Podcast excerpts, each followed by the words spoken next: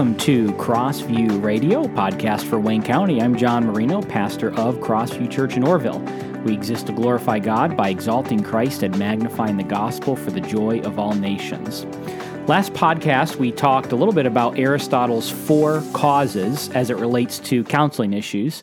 And I did that podcast because of a misunderstanding that sometimes occurs as I discuss various counseling issues. The majority of modern psychology is based on a false premise, namely the false premise of materialism. That is to say, we believe that all that exists in the universe is matter in motion. And because of that, we have a tendency to source depression, anxiety, anger, PTSD, bitterness, addiction, etc. in biological disorders. Just find the right pill and you can fix the problem. We just got to change the way the atoms are bouncing around. Some moderns are starting to see this problem uh, with this view and trying to implement more holistic approaches to our physical and mental disorders. Now, whether or not these holistic approaches are all correct, I think the fundamental point remains, and that is we are more than just atoms bouncing around in a bag of meat. Thus, Christians look at these issues and they say that at the bottom of it all, it is the issue of sin. There is more to this world than just the physical. The universe isn't just stuff, there's more than that. There are spiritual realities at play here that must be considered if we're to have any hope of a cure. However, some Christians, when they hear me explain this, think that I'm saying that physical realities have no role at all. And to that, I did the last podcast to discuss how Aristotle's four causes relate to counseling issues. If you've not listened to that, I would encourage you to do so, probably is as a bit of a prerequisite to this podcast today. But now, I want to explore how this plays out in several different counseling issues. I would like to uh, hit on issues like depression, anxiety, so on and so forth. But before that, I wanted to discuss today a little bit of the modern crisis going on in the world of psychology, specifically an issue that will tend to result in a lot of uh, problems and misdiagnosis.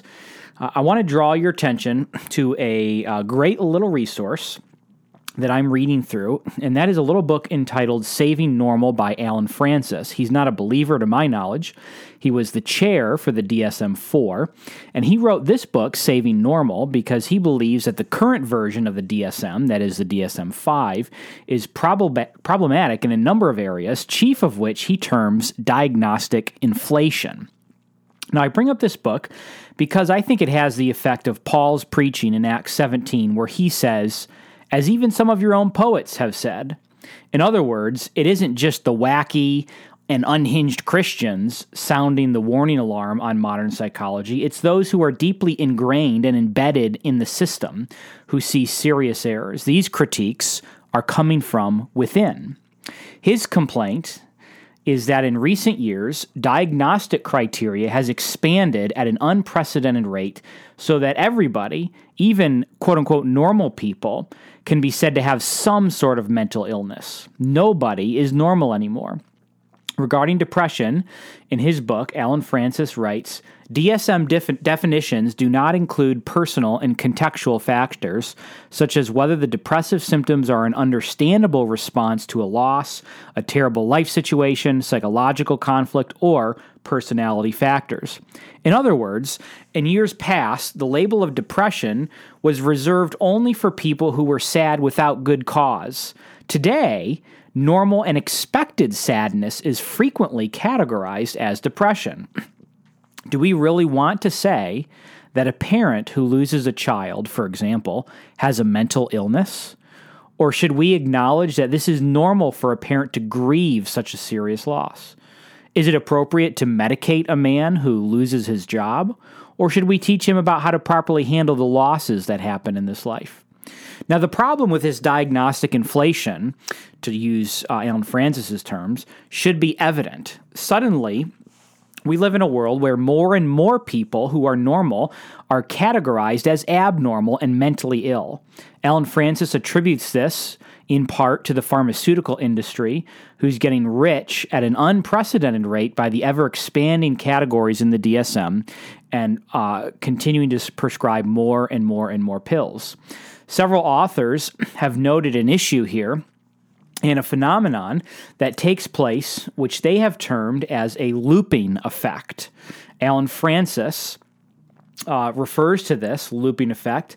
He calls it a self fulfilling prophecy. He says labels can also create self fulfilling prophecies. If you are told you are sick, you feel and act sick, and others treat you as if you are sick.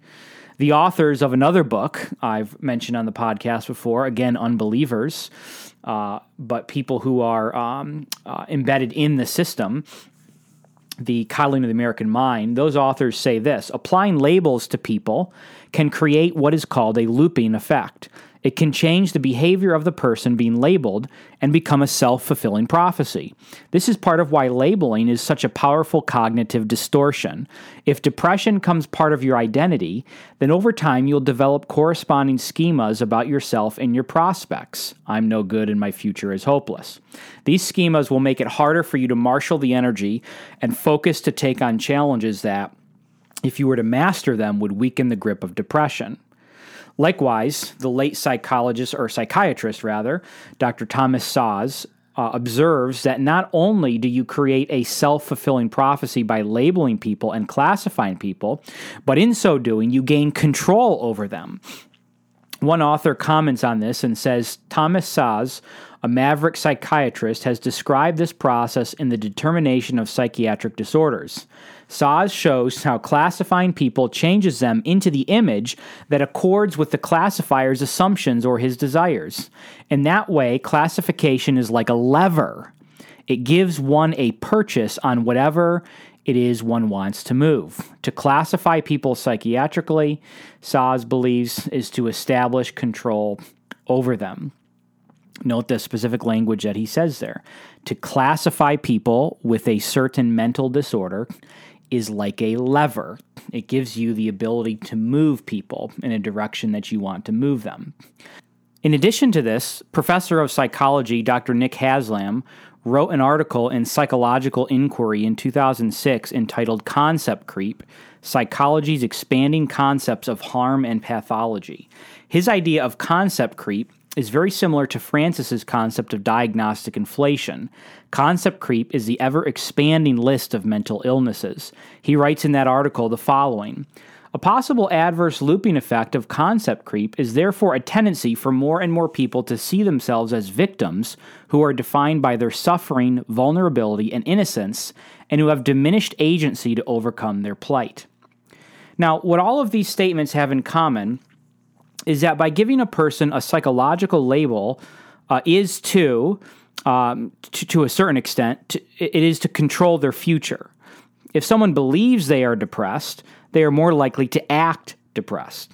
Add this to the fact that there is absolutely no biological test available to diagnose someone in this way. Note what Allen Frances says on this. He says, quote, "The absence of biological tests is a huge disadvantage for psychiatry.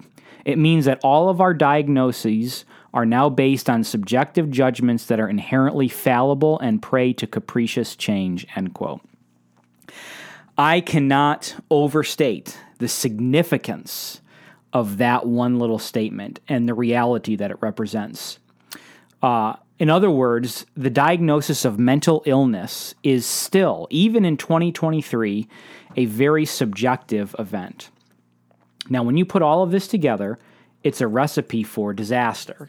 You have an entire generation now who has, for the most part, left this work to the quote unquote professionals. There are no tests available, so you're making a subjective diagnosis that will vary from professional to professional.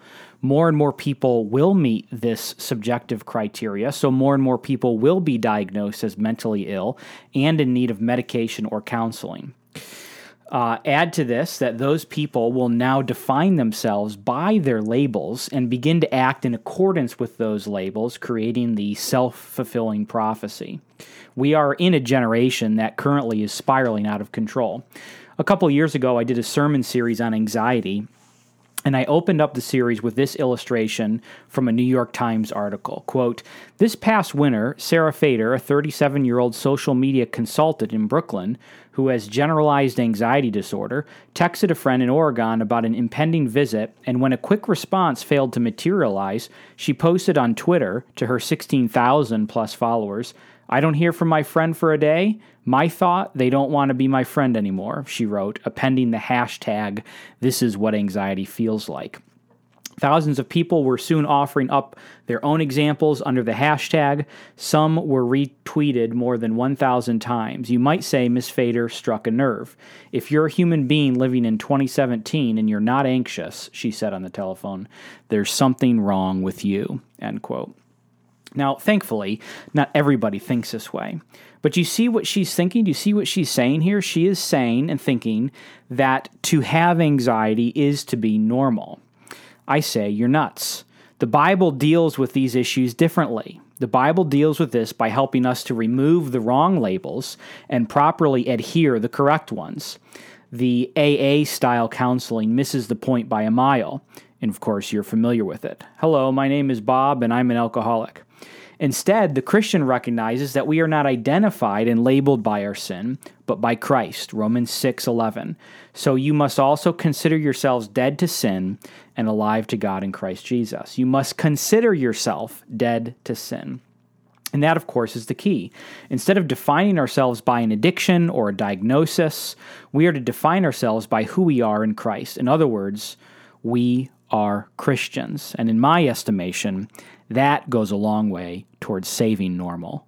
Thanks for listening to Crossview Radio. I'm John Marino, pastor of Crossview Church in Orrville. We meet Sundays at 10 a.m. To find out more about Crossview Church, visit us online at crossvieworville.com.